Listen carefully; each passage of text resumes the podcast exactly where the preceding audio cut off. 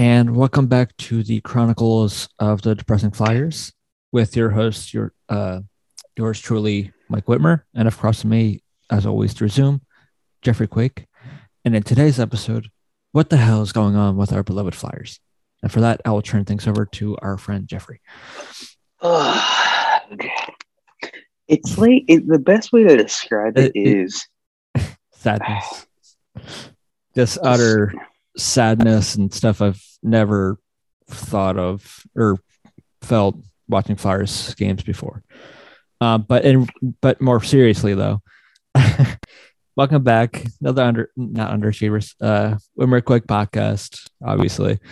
We'll get to the sad Flyers later in a little bit, but we're going to start off how we usually do with checking around the league, stuff like that. Do you have a stat head up just of the games last night? Or anything? Okay. I do. Wasn't sure if you actually did it again. Okay, first of all, I did, but this time I actually found it right away. Because to be fair, I never knew when we're podcasting, but I mean, I don't know. It just comes to natural. I'm like, oh, it's a while until we podcast. Delete. I'm like, oh right, I actually needed that one. Damn it. Anyway, yesterday's top performers. You have a lot of good players who post some serious points. Matthew Tkachuk. I know he's not your favorite. He put up a goal and 2 assists last night, including a beautiful between the legs goal. It's becoming his typical move, which is pretty cool.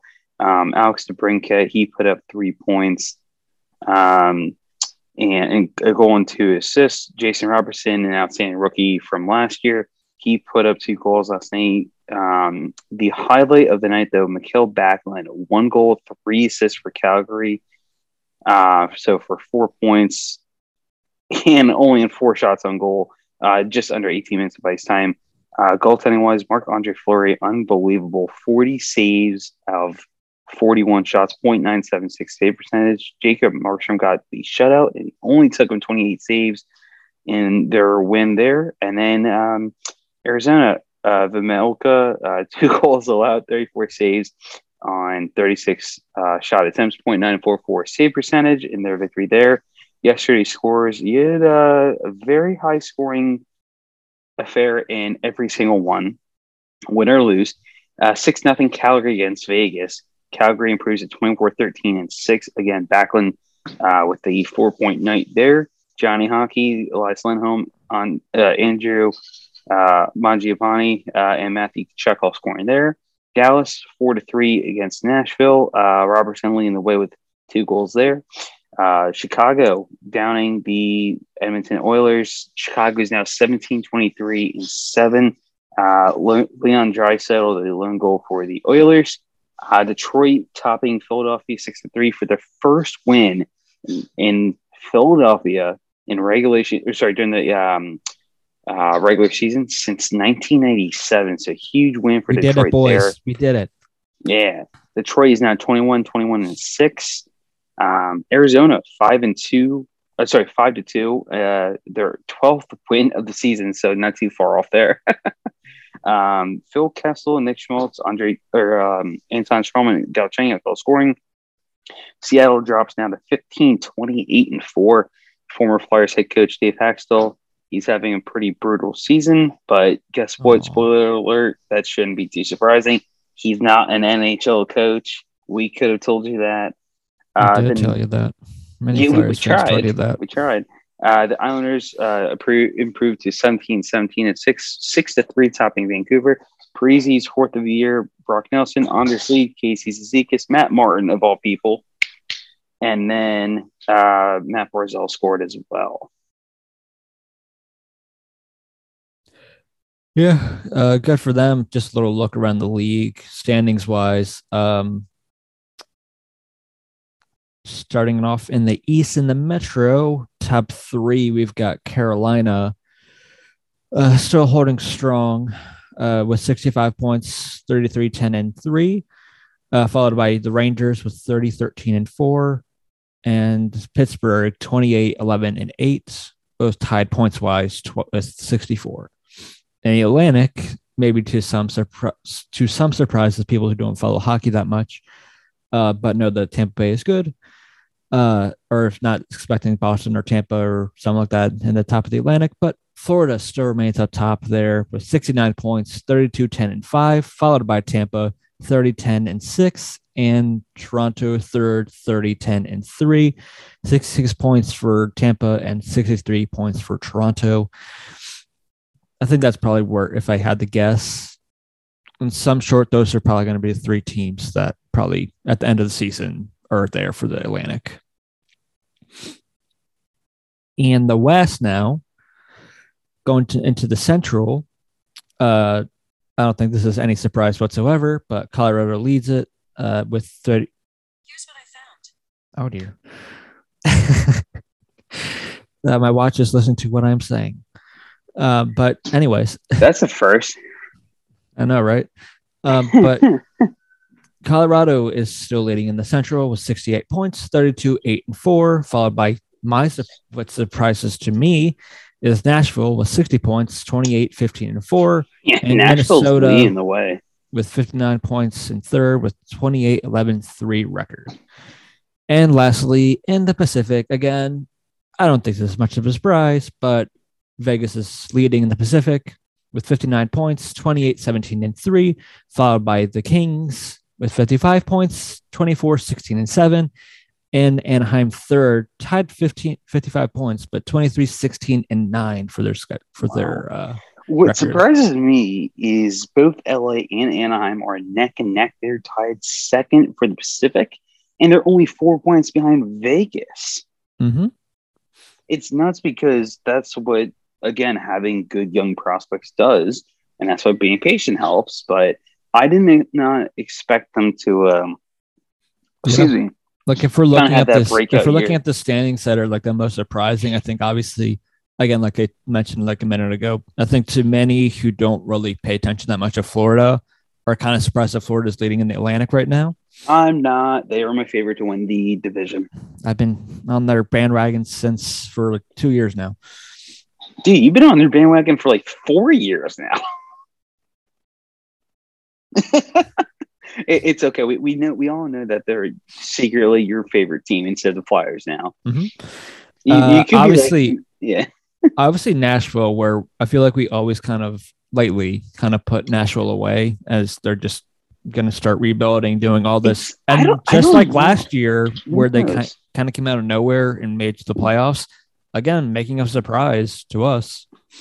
And again, I would love to do this again. We got Pete Weber on last year, and I would love to get him back on just to get his kind of perspective of the differences he's seen in the Preds and everything. For sure. No, absolutely. And I think that's a great idea. Also, a very happy belated birthday to Pete Weber. It was just his birthday the other day, so very happy birthday to you, Pete. Wish you all the best. Hope the season's going even better than it already is. It's Nashville's one of those teams where I actually, from what, you know, no offense to the Preds or anything, I had them ranked kind of low just because, I mean, look at their team. You know, like they lost Cal Yarncroc in the expansion draft. They traded Ryan Ellis. Yeah, they got Phil Myers back. They traded and Victor Arvidsson. They traded Viktor Arvidsson. They got Cody Glass back from the Nolan Patrick deal as well. But at the same time, it's just some of these moves like that doesn't scream to me, hey, we're here to contend and win. It's just because right now they still got Duchesne and Ryan Johansson as well, and Phil Forsberg. Yep. And I think obviously you have one of the best defensemen in Roman USC. You didn't lose, as in that interview that we did, or in our little talk we had with Pete, he thought that Ekholm would go over, and he is still over there kicking, doing really well. And let's not forget also this. I don't think he's played yet in a couple of years, the one goalie they got. I forgot what his name is, but the Russian goaltender. Askarov. What I was kind of hoping was going to be the case. It never happened, unfortunately. He was going to get here, and Pecorine was going to help mentor him. Of course, that never happened. Obviously he retired. Yep. Yeah. And so speaking of retirements, he came back a little bit this season, and between the times we podcasted, but Tuukka, the Tukesters, has officially hung up the skates.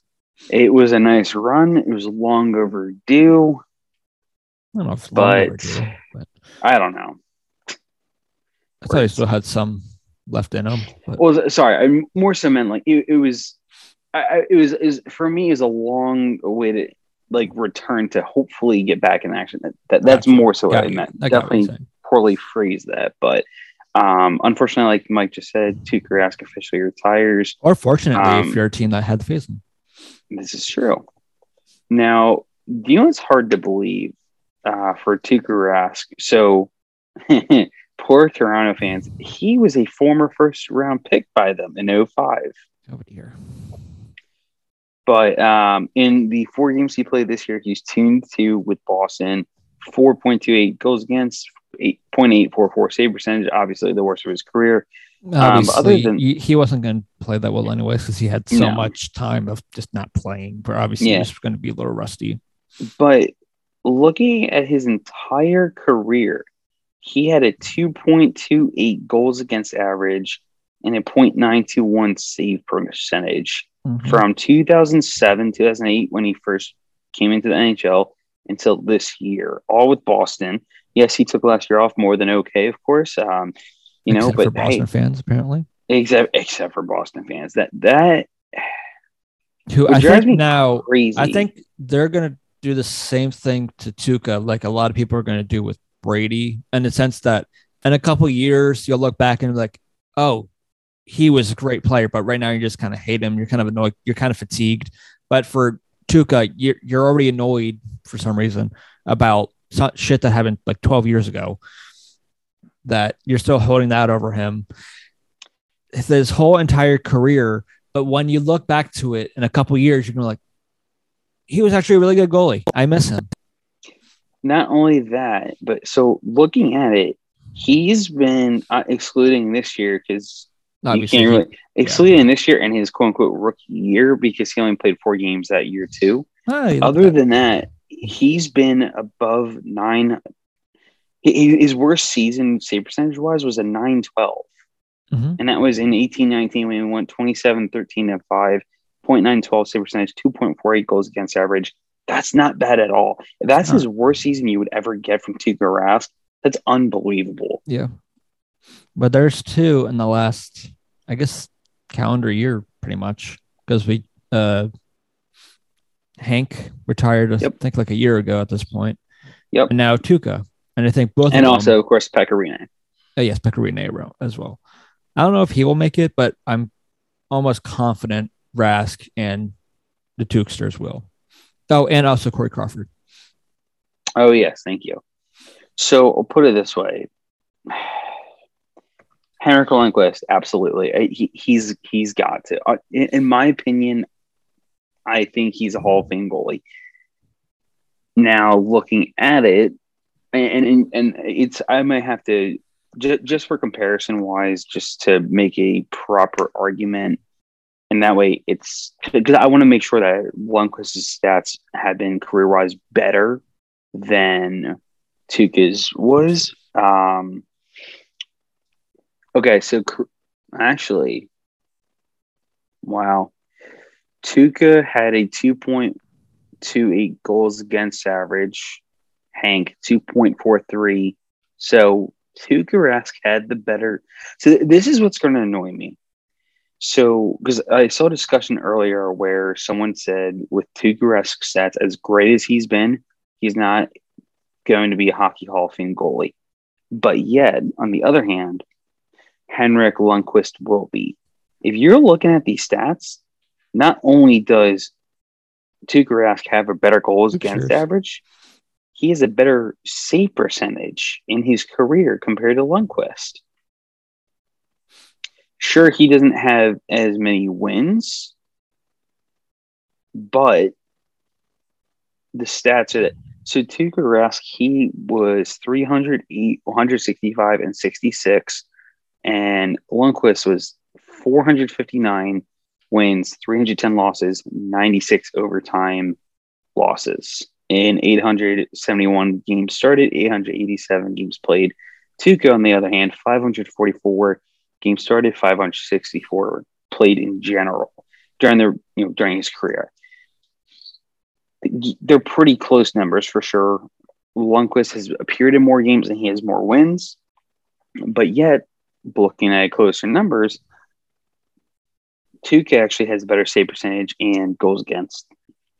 So if you, because the main argument for why Tuukka shouldn't be, it's not like that he shouldn't be, it's just the people that I saw discussing were saying that there are better goalies than those guys that have a much more likely Hall of Fame case that even themselves are not in the Hockey Hall of Fame, therefore they shouldn't be. Okay. I mean, I get it, but it's like, I mean, cool. It's not like they couldn't get in at any point, anyways.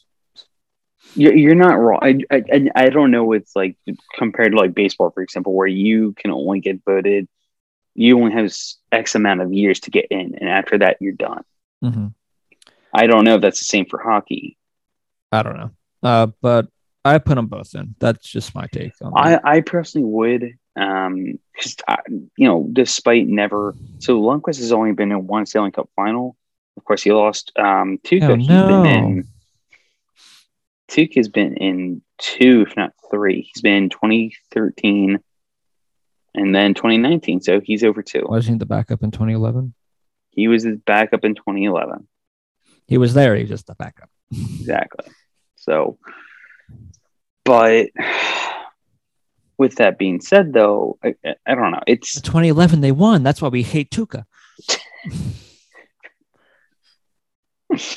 Yeah. Yeah. Anyway, sticking with Boston, Brad Marchand just got in some hot water again, mainly because of his history. Too, he's still a dirty rat. He was just suspended 6 games for interference on Tristan Jarry, and along with hitting him in the head with his stick. He was offered in-person hearing, which automatically means he would get 5 games minimum. They bumped it up to 6. Did you happen to see the play? I did. I also saw that Tristan Jarry earlier in the game was trying to give a puck to a fan. He just hit it out of his stick and then just put it back on the ice.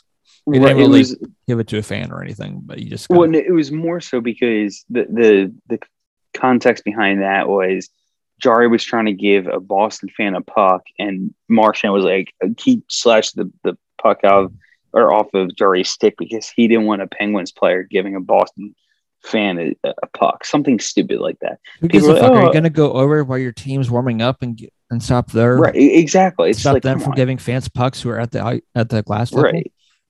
Yeah, and the one thing I found when we put in the fans were, I thought that was hilarious. I'm like, why is it such a big?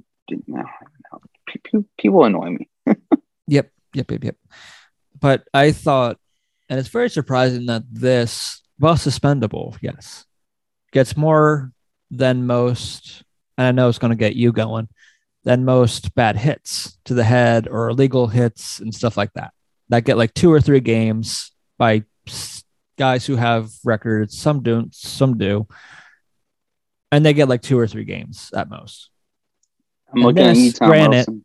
Granted, he does have record this season, which is why it's probably 6. But he is an asshole. He's just a known asshole. He's always been a known asshole. You're telling me, though. But I don't know what even made him just hit the goalie in the face. I don't understand. So I'll tell you one thing. I was watching it a couple times. Jarry definitely said something to Marchand that he did not like. Like you could tell, like he was motioning towards him, or he was doing something and said something to him that Marchand clearly did not like, and that's what caused him to go up and just pop him in the face. You know, so he does know he plays hockey, right? It doesn't matter what the first person says; they get the person who retaliates. Yeah. Good thing. Also, you've been in the league for how long? And knowing that's usually his job. Yeah, that's usually your job. Your job is to get under someone's skin. And you let the goalie get under your skin to the point that you got kicked out of the game and now you're suspended for 6 games. because he didn't. Not only did he hit him, you came back and tapped him in the head, and then got him with the stick. And obviously, if you're going to go after the goalie, it's going to bring a crowd. So it's just really dumb. It's not the first dumb thing he's going to do, and it's not the last dumb thing he's going to do. It's just him. Yeah. What about you, Jeffrey? What do you think about that suspension? I mean, it's Brad Marchand. He deserves a suspension for his stupidity on the ice, and just as much probably off the ice. I don't think what bugs me the most is you could argue that it shouldn't be worth 6 games. Only reason why is because he has not only history, more importantly, his incident happened earlier in this regular season. That's why it's a big deal. It's also a big deal because he kind of, I looked at it again a few times. Yeah, you could say he swung his stick. It wasn't like the play a couple years ago with the Penguins, beginning Malkin, where he turned around and basically did one of those, but basically a baseball, one-hand baseball swing to the back of Mike Raffel's head. It wasn't one of those. It was a kind of a little jab. It was still a jab. He still got him in the face, but like it wasn't anything like what Malkin did to Raffel a couple years ago. So I think you could really. I still don't love the play for Marchand, but given everything, I initially was guessing that now only because he was offered in-person hearing. My guess was because of his history and everything, he was possibly going to get 7 games. He ended up getting 6. I was pretty close, but again, only because he's offered in person. If it was not offered in person, my guess would have been 4 or so. Maybe 3 or 4. I think that would have been fair. Again, you could look at either way. I'm trying, but what annoys me the most, to be fair, to be honest, is I hate how a play like that, especially for a repeated offender, is more games suspended than an absolute dirty hit, where it's a clear shoulder to the head, clear board, clear. Like a huge open ice hit that's not even close to being legal. And that's what bugs me most about this entire thing. The NHL Department of Player Safety doesn't know how to properly hand out suspensions for something like that. So they're setting the standard for plays like this to like 7, 6 games for something like this. It's dumb, but it's just who they are at this point. But turning it over a little bit, there was a firing today. Dave Tippett is no longer coaching the Edmonton Oilers. And now he gets replaced by... Give me a second, sorry. Giant Lord of the Rings fan, Jay Woodcroft. Yay, John. Yay, Jay. Yay. Yeah. For those who don't know, including like myself earlier, Jay Woodcroft, he was the Edmonton Oilers AHL head coach who didn't even know. So, all right. We'll see how he does. I don't know anything about him. Like I said, I didn't even know who he was or if I think he even existed. So there's that. So it was also a long time coming. And it was, to be fair. And I don't think you can blame this on Dave Tippett, but I don't think his system was the greatest either. Not only that, you know what's really funny? It sounds like Edmonton is in the market for a goaltender. Only I could have been telling you guys that the last 3 years now, instead of signing Mike Smith to these 1-year extensions every other year. That's weird. Yeah, so Edmonton's a lost cause. Also, you had Dominic Ducharme out in Montreal. Yesterday. Today was with Dave Tippett. Yesterday was Ducharme, who, get this, not only did he help coach the Montreal Canadiens last year to the Stanley Cup final, he got an extension, and then. This last year, all this happened, and then this year he gets fired. So, and there's that. See, I don't get better. That. Yeah, I understand the firing because your team's doing bad, but you went into the season knowing you were going to have a down year because you have so many key players not coming back. Right. So that's so for Ducharme, I don't blame this on him as much. Like, yeah, he's having a bad season, but like, you don't have the best goalie in the world right now. You don't have a menacing defenseman on the blue line. You also lost Phil Deneau to free agency. You traded away Kotkaniemi for some reason. Yeah, that was a good one. Yeah. Oh, and by the way, the guy that he was. Offersheeded. That's right. Offersheeded. Oh, and then the guy that got in the offseason, Christian Dvorak, to replace Kotkaniemi, they're already, it sounds like, looking to get rid of him for whatever reason. I don't know why, but yeah. So again, this is I've mentioned this many times when we've talked about Montreal too, is that I feel like they rushed things because of how the bubble went. Realistically, you were still rebuilding. You just got lucky because of how the playoffs and all that ended up being. Right now, you should probably be, if you don't do all that, probably about where the Red Wings are, the Devils, somewhere around there. That's realistically where you should be and where I've seen you. But you thought because you had so much cap room and because you were just there twice or once, but you did well in the playoffs, even though you lost, you played well. You thought, oh, we got money. Let's bring in these people. We can keep it going. You brought in guys, but I didn't think they were enough to move the needle any. I know some people thought it was big enough moves. We're like, ooh, this could be something that you can now have something here. But to me, it just wasn't enough to really twist that. I like the go in your favor, especially when your two biggest pieces are obviously older players and pretty much key to why you pretty much got as far as you did. Yeah, and I will say I like the idea of Tyler Toffoli in Montreal, but even he might apparently be on his way out. Like Montreal's open for business. That's what the word on the street is. And if I'm a team looking to add a good quality player, I'm calling on their – you have a month and 18 days or so until the trade deadline. It's ridiculously late this year, but this is giving – instead of just over 2 weeks, you have an entire month and a half until the deadline. I know you have a month and a half to throw rumors. Yeah, can't wait. So, but if you're a team that knows you're going to need to add – some players either offensively, defensively, Montreal's the team to go to because they don't know what they're doing with their team. And yeah, they did replace Ducharme with Marty St. Louis. Ooh, that's a whole nother thing. I love Marty St. Louis. I think he's an incredible player when he was playing everything. Coaching wise, I know nothing about him coaching wise. I'm sure he'll be a good coach at some point in his career. I just don't think now would have been the best time to make that move. Again, make him even an AHL coach just to get some coaching experience, like some pro experience under your belt. Don't throw him into the fire as an interim head coach for a failing Montreal Canadiens team right now. I think they may be seeing it. I think there may be.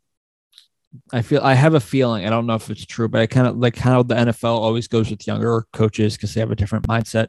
I think because Rob Brindamore has done so well as a head coach and Tuukka's had some success that they're going to try to bring guys who maybe had just come out to come and coach. And I think Marty St. Louis is kind of one of those coaches or one of those potentials, or even Danny Briere because he's been rumored to potentially be coaching too. Yeah. He is now in a Dwight Schrute position with the Philadelphia Flyers.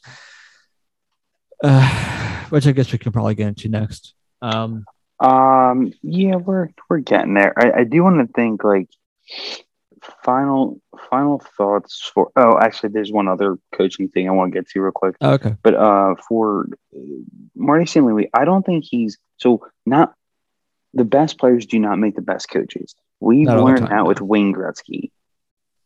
We've learned that with other coaches before in the past. Same thing with general managers. Just because you're a great player, does not mean you're going to make great additions to the front office. We talked about this in our last podcast with Bobby Clark. Right, exactly. I'm hoping that I'm wrong for Marty St. Louis's case. I'm hoping that I'm wrong for multiple people's cases. especially Danny Briere in Philadelphia. It's not that I don't think he's bad. I'm curious on where, because the only thing I will say about Briere and why I think he'll have more success than others, he was the president of the Maine Mariners in the ECHL for the Reading Royals farm team there, technically. So that is one thing I'm excited for, is to see what Briere can do as a special assistant to the GM. So, assistant to the GM, or assistant GM, depending on who you're talking to. Oh, cool! Assistant to the GM, assistant GM. What was the last coaching thing? Yeah. Oh, thank you. Sorry, I almost forgot. Craig Berube, he got extended 3 years in St. Louis. Congrats to the Chiefs. St. Louis and St. Louis. It's weird because for me, I heard rumors last 2 weeks or so, and someone's like, the things don't bode well for Berube out in St. Louis. They might can him. I'm like, he just won you your first ever cup in 2019. You're already talking about getting rid of the guy? Well, I mean, Orlando Vigneault got the Flyers past the first round and the first time since, 2011, somewhere around there. And they canned him earlier in the year. NHL coaching lives aren't really that long. There's a difference between getting past the first round for the first time in 10 years and winning the first ever cup in franchise history. There is, but also it's the NHL. It's just what happens. Coaching, your coaching life, especially lately, is not long. It's not that long. It's only good until they are as good as a leash as they see value in you. As soon as it starts to dwindle, or you start to lose games, or it feels like you're falling back, the first person to go is always the coach. Yeah, even though sometimes it's not because of the coach, like in Montreal, like we just said. It's the quickest way to send a message. Yeah.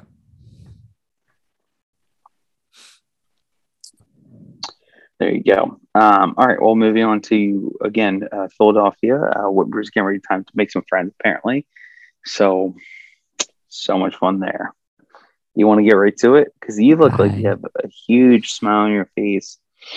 And I'm not going to lie, you wouldn't even tell me what this is about. So I'm a little nervous on where you're going with this. I have an idea. I've got two things. I don't know. I've got two things. Thanks. So the first thing, and before I say this, I don't want people to attack me because of my take. Listen to my reasoning for my take before you cast judgment. But because I was thinking about this the other day, and I could be completely wrong. This is a completely I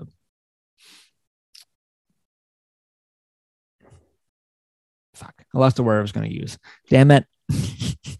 That's not going to help your argument. Not. It's a baseless claim, essentially.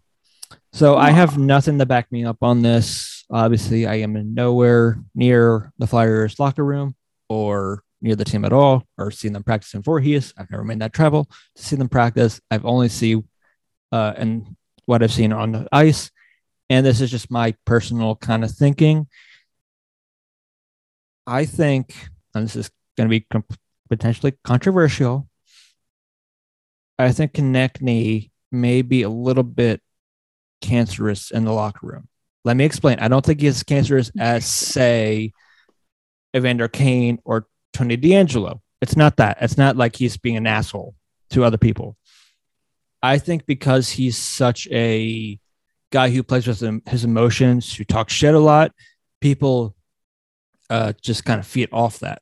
I think when you're that kind of player and that young and like him, I think it's kind of a double-edged sword. Like a couple years ago, when he was more than likely in that pause, he was going to hit 30 goals. He only hit 24, which is the most he's hit. And when you're doing well and your team's doing well, you can talk shit and everything on the ice. You can do all this stuff. to get people under your skin, and you can back it up because, one, the bounce is growing away, you're getting your points, and your team's doing well for you. And when you're doing that, and when you're doing it so successfully, it kind of, people feed off that. So when you're doing well, other people start doing well, your line starts doing well, then other people start doing well, you do get a big hit, you do whatever. And that wasn't even that long ago. That was just, sadly, 2 years ago at this point. Right around this time when Jeff boldly predicted him to hit 40 goals. Hey, you asked me for a bold prediction for me, you got one. I know, we did a countdown we kept the countdown going until the season ended. I was so mad. But fast forward it, in the bubble, he didn't really produce, but I'm not going to put too much on him on that because you were away for a couple of months to automatically go into a playoff kind of scenario. It was going to be hard for anyone. But the shortened season last season and this season, he hasn't played that best. And I think some part of it also is the fact that obviously some of the bounces that may have been going his way, especially when you're losing, it feels like the bounces that you were going before aren't going away currently. So for him, especially when he's not putting up the goals as he was now, right now he only has 8 goals, which is the least he's ever put up. Except for last year, he put up 11 in a shortened season. His rookie year put up 11. Right now in 44 games. Other than that, he's put up 24 each and every year. Yeah. Right now he's got 26 points, and that's 2 points higher than his most goals total, which is 24. So, and I think because of that, and I don't think he's lashing out. I think maybe he has a key turnover, or there's like something, or he just misses it and a goal makes a spectacular save, or he thinks it's about to go in and it just doesn't go in, and just gets frustrated. And I don't think it's one of those things where he's just tuning everyone. I think kind of tuning on everyone out, but in his own mind, he's just kind of maybe in the locker room in between periods, just kind of looking at the ground, like the thing that got away, kind of like it, just to put it out in perspective. Obviously, if anyone's ever played a sport out there and there was an easy chance to score a goal and empty net and he just missed it, you're like, God damn it.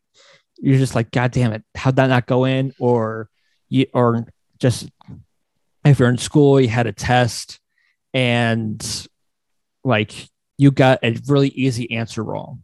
You knew what the answer was, but in that time, you just didn't know what it was. And then you got it back like, I knew that. You just kind of in your own mind, you're like, I knew that. You're just kind of, you don't even know what you're doing. You're just kind of fidgeting back and forth. Like you almost have like a little bit self-doubt. You're doubting yourself a little bit. And I think that may be easing a little, maybe feeding off a little bit there. Just maybe he's just showing a little bit more than he should of him being a little annoyed, being a little sad. Again, this is all completely baseless claims. I could be completely wrong here, but this is also consecutive years where the Flyers have struggled and he hasn't done Konecny-esque, his Konecny-esque self.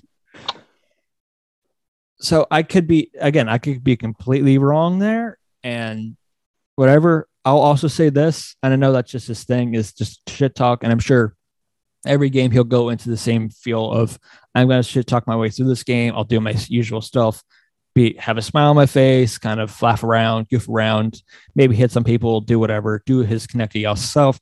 But it's one of those, and I think I've seen Charlie say it a couple of times too, when there's been a bad loss, there's been one goal or one moment where like, shit, here it goes again. And then the avalanche happens.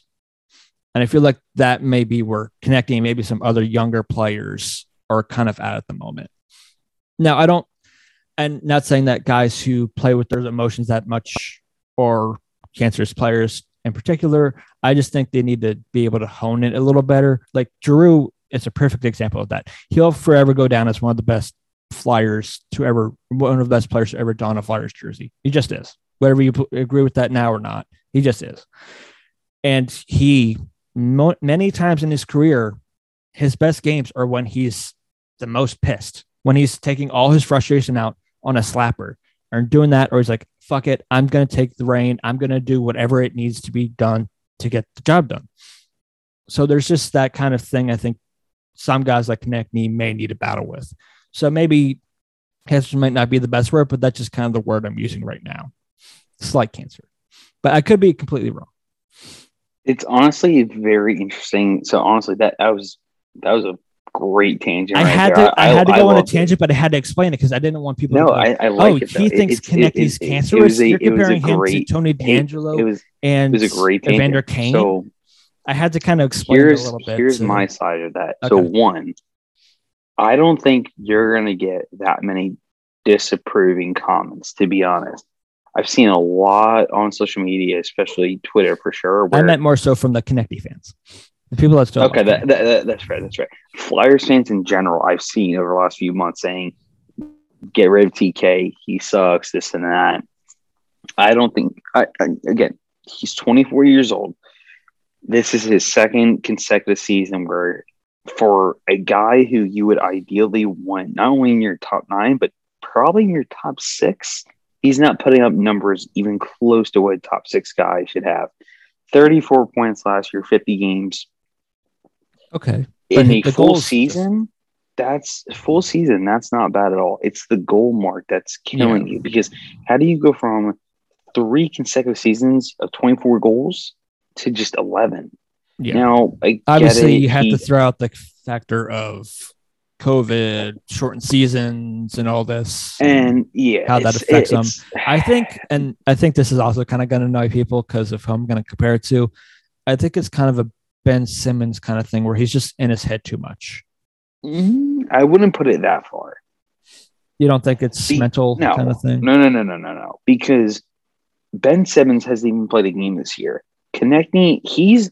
No, I meant more so him like doubting himself or doing that. That's not saying there's similar things. I'm just saying him. It's a mental kind of thing. Okay. Back and so battling mentally wise. I think there's no secret. Even in his junior days, Konecny plays with a lot of emotion in his game. That's what makes him such a great player on his end with his skill set. But he definitely gets too carried away with it at times. I've been, especially since day one when they drafted him, I have been a huge fan of his, and I think he is a tremendous asset to the Flyers team right now. I don't know what the solution with him is going forward. I don't know if they need to just get this right now. I don't even know if he's playing on. I gotta look it up just to confirm, where he's been playing lately, because I feel like it's been all over the place for the Flyers anyway, but I think because of injuries he's probably still in the top 6. Right. I mean, honestly, just maybe the little things where it's like cut down some ice time until he starts proving himself. Now, I don't understand how he goes from playing someone like Dave Haxtell for a bit, and he puts up 24 goals, to then a combined mix of Scott Gordon, and then you get Elaine Vigneault. So you get a couple different coaches there, and different styles. So right now he's on the top 6, JVR and Scott Lawton. I don't think that's a bad line, but depending on what you want to, this season is lost. There's no doubt about it, but it might not hurt to bump him down the third line, just kind of send a bit of a message. Same time, Mike Yo's system, it's. I don't think it's all for connecting. You kind of need that offensive mindset to think like an offensive kind of player who's like a exploding M80, an M80 dynamite stick here right now and everything. And who knows? No, I'm not saying John Tortorella, because him and TK would have a horrible relationship to that right now. But I think that for TK, though, it's I don't think that's actually not to cut you off, but I actually think that could be key if, say, the special job that Danny Briere got, and he's with in the room or around the young guys. I think because he's been in that scenario many times or whatever as a player or whoever, I think he could talk to guys like Morgan Frost or Konecny and just maybe talk to them through and what they're going through, and maybe just kind of introductory press conference the other day is with this new assignment. He mentioned some of the younger guys, including Morgan Frost, and I think he's going to play a big role in his development along with Tyson Forster. They mentioned he mentioned their development and just like how important it is for them to get ice time and everything and just get them back on the ice. I think you could, and what's nice is switching things up by having someone like Briere with this nice calming presence, good to TK, who's again, just this fireball of a presence there and his mindset and energy, and saying like, hey, like, take it from me, a former goal scorer, sniper, just did it. Once you start doing the little things, everything else is going to come to you. I think again, and I've been saying this too. He's definitely gripping his stick too tight. He is 100% gripping his stick too tight. So this season doesn't help at all. But I think that come next year, they're going to have a new head coach. So just work on the little things right now for TK. And I would say give him one more legitimate full season of a chance, because none of these guys have had, especially him, he hasn't had a full season the last couple of years now, but give him one whole full season with an actual head coach where he can learn the system again. Because these guys in the locker room, they've been learning new systems in and out every other 2 years, it seems like. And it's a lot on players, so it's like, because they could be completely different mindsets, and who knows? We're back to partially square one again. So. I'm still in the mindset that someone just has to say to Konecny, because we have very few snipers. I know, because there's a bunch of times where it's on a 2-on-1 or it's got a great opportunity to shoot, he'll pass it. He's got to start getting into that sniper kind of mentality of just shoot it, just shoot it, just be selfish just for a second, right? Like, obviously you don't want to say you're a selfish player, but in certain scenarios you have to shoot it, you got to take it in yourself. And I think there's times where he does that one too many times, maybe pass instead of maybe shoot, but those are little things. I think Konecny can be a great player, and he is a great player. It's just little things like that. Now going to my second point, completely different. But I'm kind of tired of the, I think a lot of people are on the same thing, tired of the good shit. Oh, hope. Oh, fuck, we suck now. I'm tired of it. So when we go, you are preaching to into the next choir. Couple seasons, either go, because Mitch and I were talking about this the other day when he came back from when my sister was came back home. And I'm kind of on the same blanket as either go full rebuild or go all in. And if you're going to go all in, this might be what I would do. So this is just, I'm not saying this will happen. I think this is a potential, maybe best case scenario, but a good thing that could help the Flyers. Yes, question, Jeffrey. Here is my issue with that. This won't be any part. You won't even see the term rebuild and Philadelphia Flyers in the same sentence, unless it's the Philadelphia Flyers will not rebuild as long as Dave Scott is here.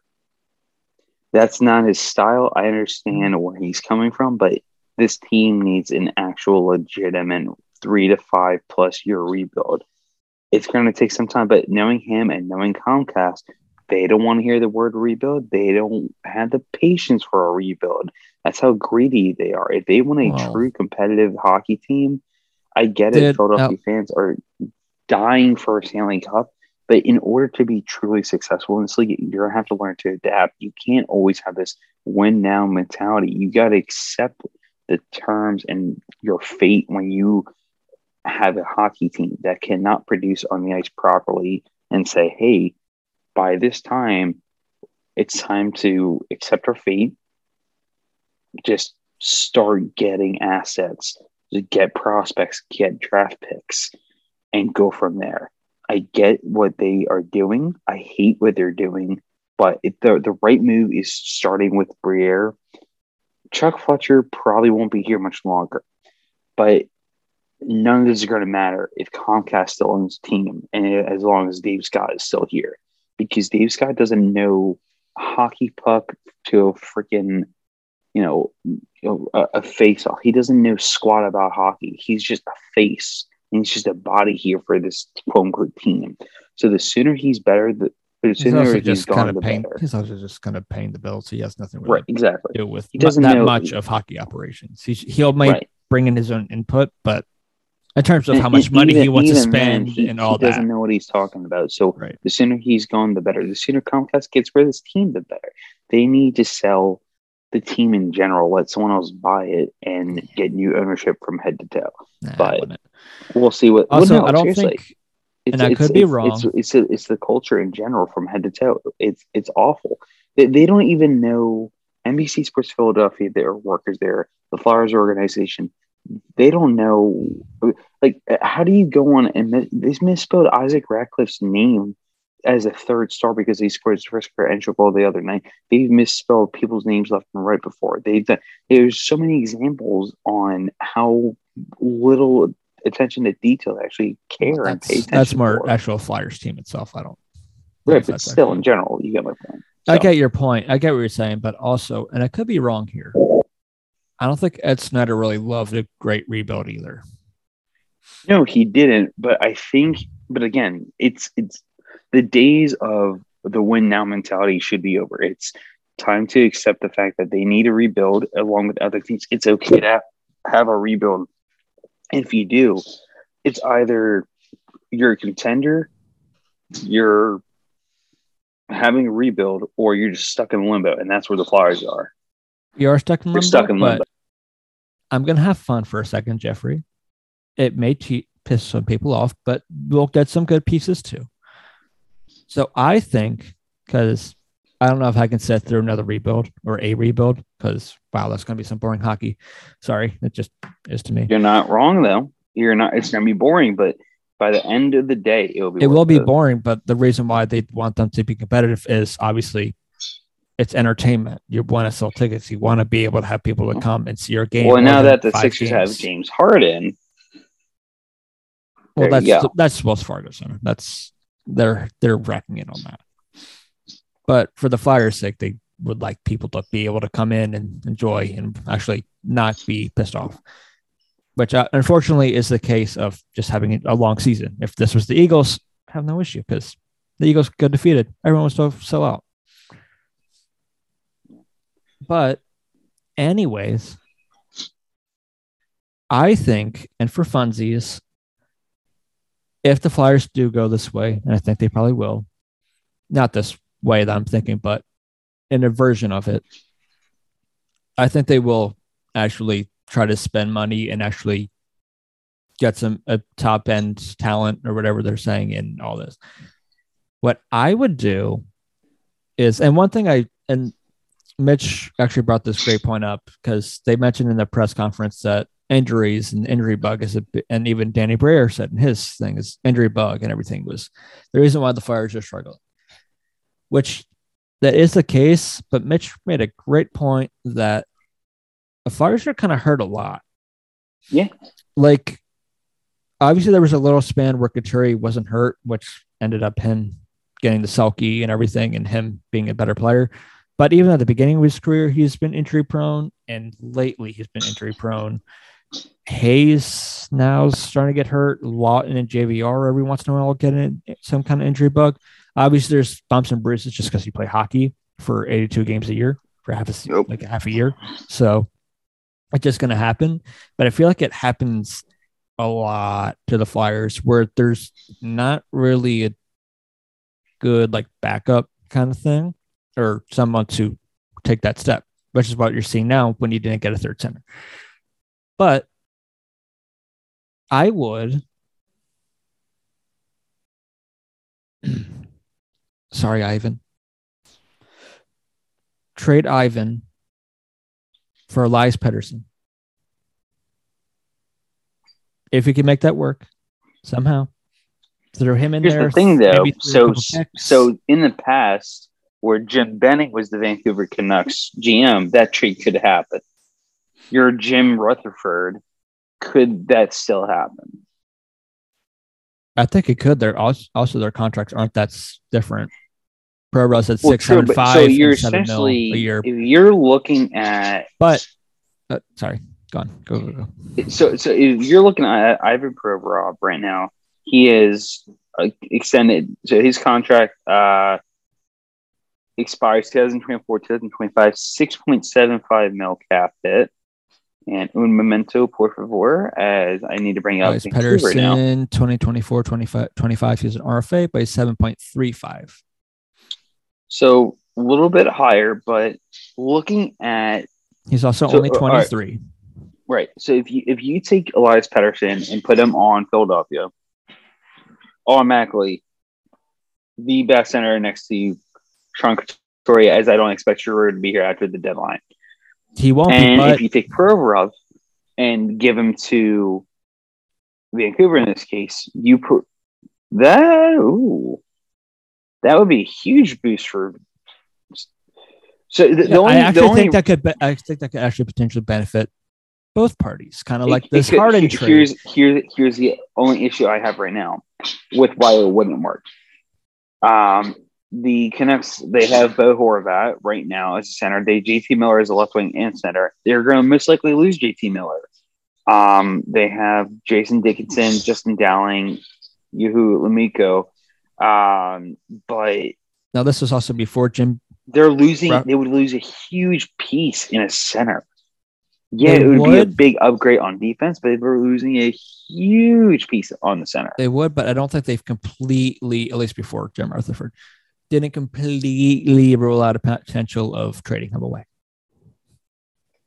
Never was ruled it out. That's the only reason why I'm throwing his name out there. But if you do that, you could do two things. You can still do your rebuild because he's only 23. And you have your number one center. They can start rebuilding around. It can actually keep you a couple years from doing it because another idea. Coots is in his 30s. Now that you got me thinking, what if you kind of did a swap of Provorov and Konecny for not only Elias Pettersson, someone like Brock Besser. In the same deal. Yeah. And you throw in a couple picks in there. So TK and Provorov picks for Besser and Pettersson. I think that works perfectly. And what I would then do is cap dump JVR, get $7 million back. Big time cap dump there. Maybe to Arizona, whoever. At the deadline, obviously, going to trade away Martin Jones, probably to Edmonton. Because Martin Jones apparently, a team had reached out, according to rumors, and offered the Flyers a fifth-round pick for Martin Jones, and apparently the Flyers said no. Oh. No. Okay. Well, it would have shed $2 million in cap. Yeah. But we'll see.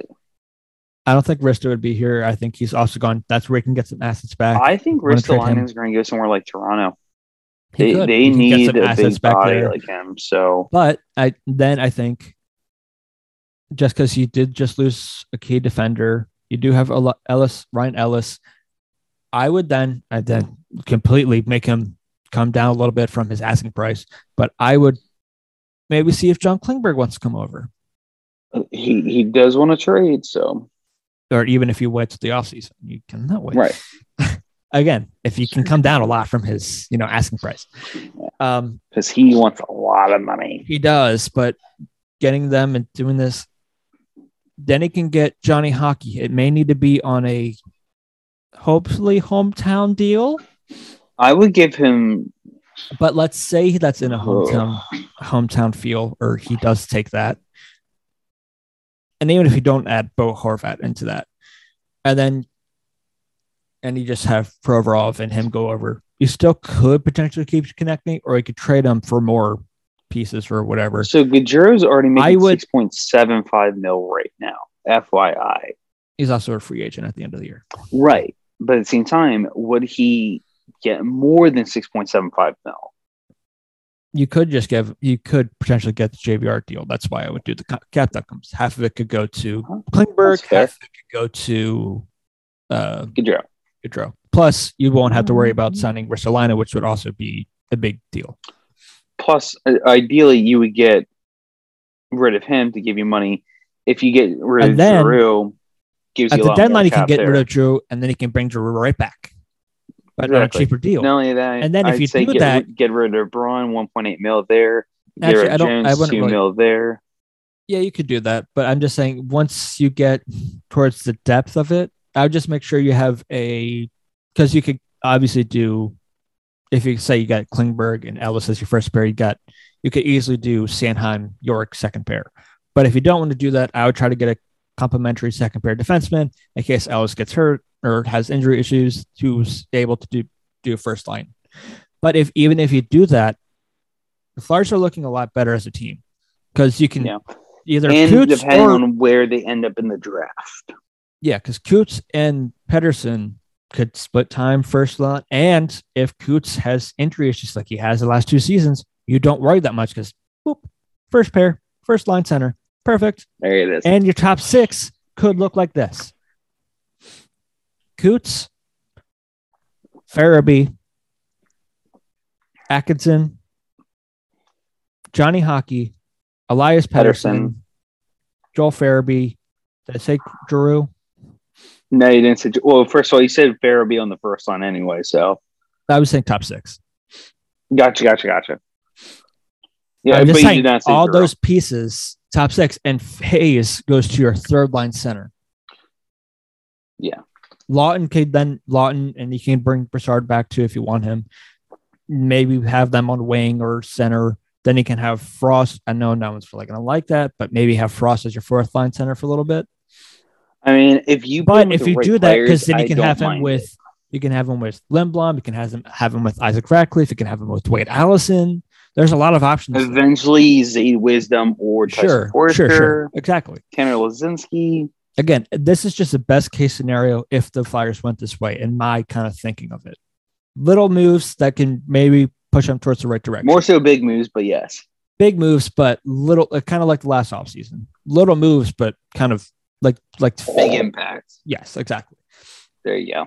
But Perfect. Even then, like I was saying, because you could easily, even if you just trade Provorov and Konecny, let's say, for Pettersson, some picks or whatever. Again, if you go the opposite way of that and you do the rebuild, he's 23 years old. He's already got a couple years in. He's already established as a number one center. Is he any different than if you draft someone first overall? Probably not, but it makes your job a little easier because it'll be easier to build around. Because Coots is going to be in his 30s soon if he's not already. Yeah, he's 29. He's about to be in his 30s. Lawton is in his late 20s. None of your centers outside of Frost or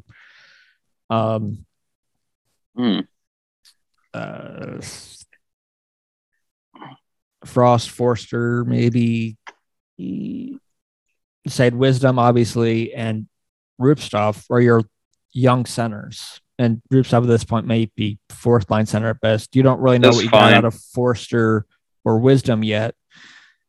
So to me, I think that would be because it can jumpstart you. Plus, I think it's a plus side for Pettersson because not that Vancouver isn't a bad city to play in because Vancouver, it's very hockey centric. It's Canada, everything. Your name will become bigger because you're playing in Philadelphia and you get people into the stadium. Yeah. That's a good way to play. Because Elias Pettersson is a fun player to watch. He really is. So people would just want to come to watch for the same reasons why people want to watch Connor McDavid or any other star player before. It's because of what he can do on the ice. Exactly. And that's why I would make that deal. And by the end of the day, the Flyers Philadelphia eventually would get the player that their scouts originally wanted back in 2017. Exactly. Win. I think that this is just funsies, but I could see them going in a similar route. Maybe it's just Johnny Hockey or something like that. Or maybe a cat dump of JVR. Final question for you for the podcast. Yo. Will Claude Giroux get traded at the deadline? If so, where is he going? I just assume because they keep being rumored, probably Colorado, if he does. I think the question is yes or no. What do you think? Is he getting traded?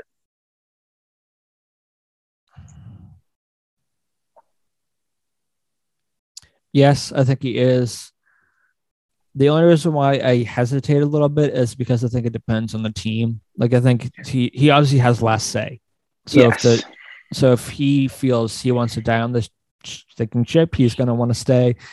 But if he wants to go for it, Colorado is probably the best bet for him. No, I agree. I definitely think Colorado, and that doesn't mean he can't come back, and we want to welcome him back. It's just at that point, and that's why it makes it better to get Drew back in my scenario, because he'd be in a cheaper deal. What I will say though is, yes, I think he's getting traded. There's two teams I have in mind that he could get traded to. Absolutely Colorado, because they have the most assets, and that's realistically the best place to win besides Vegas, because Vegas is already dealing with how they can welcome back Jack Eichel from IR and figure out that kind of dump. So they're not doing much. The only moves I expect from them leading up to Eichel's return is, for Vegas that is getting rid of cap to make room for him. Mm-hmm. Other than that, they're not doing anything. So it's only going to be Colorado. The only other team I would see, this one's a bit of a wild card. I don't know if he would actually accept a trade to there or not. It could be interesting, but the Minnesota Wild, they have some interesting assets there. They're, in my opinion, another team that kind of needs a player, because they have some good players, but they need a player like a Giroux that can really move the needle for them and say, hey, we're, because right now they're 9 points behind Colorado, but they're 1 point behind the Predators in second place for in the Central, 28-11-3. They're 8-1-1 in their last 10, so they're doing well. It's not like they're on. I don't know. They took the Vegas Golden Knights to 7 games last year in the first round. They get a player like Giroux. They have the assets to give up in order to make this happen. Could they do it twice? So I think they're another team to. I'm not saying I don't know anything. I'm just saying, in the back of my head, something tells me Minnesota could possibly be a destination for Giroux. I could see it, but I feel like he's only saying yes if it means he's got a almost guaranteed chance of getting the cup. Otherwise, I think he stays. That's my kind of thinking about it. And I don't think Minnesota, which again makes sense. It's either if he gets traded, it's because he wants to win the cup. He doesn't, because he wants to stay in Philly for his career. Yeah, which so, I'm completely okay with too. If he does that at this point, I think I speak for all Flyers fans. Same thing with you. It's go get a cup, G. Yeah, you've earned it. Yeah, go get a cup. Come back to us in the summer with maybe a less expensive contract. Same thing with Johnny Hockey. Mm-hmm. And I think with that, that's where we're going to end our Chronicles of the Depressing Flyers episode. With that, I guess we'll see you next week for our next Underachievers. Also, had a little note on that. I don't believe we're going to have Brian on that one. So probably not. So fine with me. Until then, also, we do have something. We actually have something planned for that one too. So keep an eye on that. Underachievers podcast for next week. Until next time we talk hockey, whenever that is, we'll see you.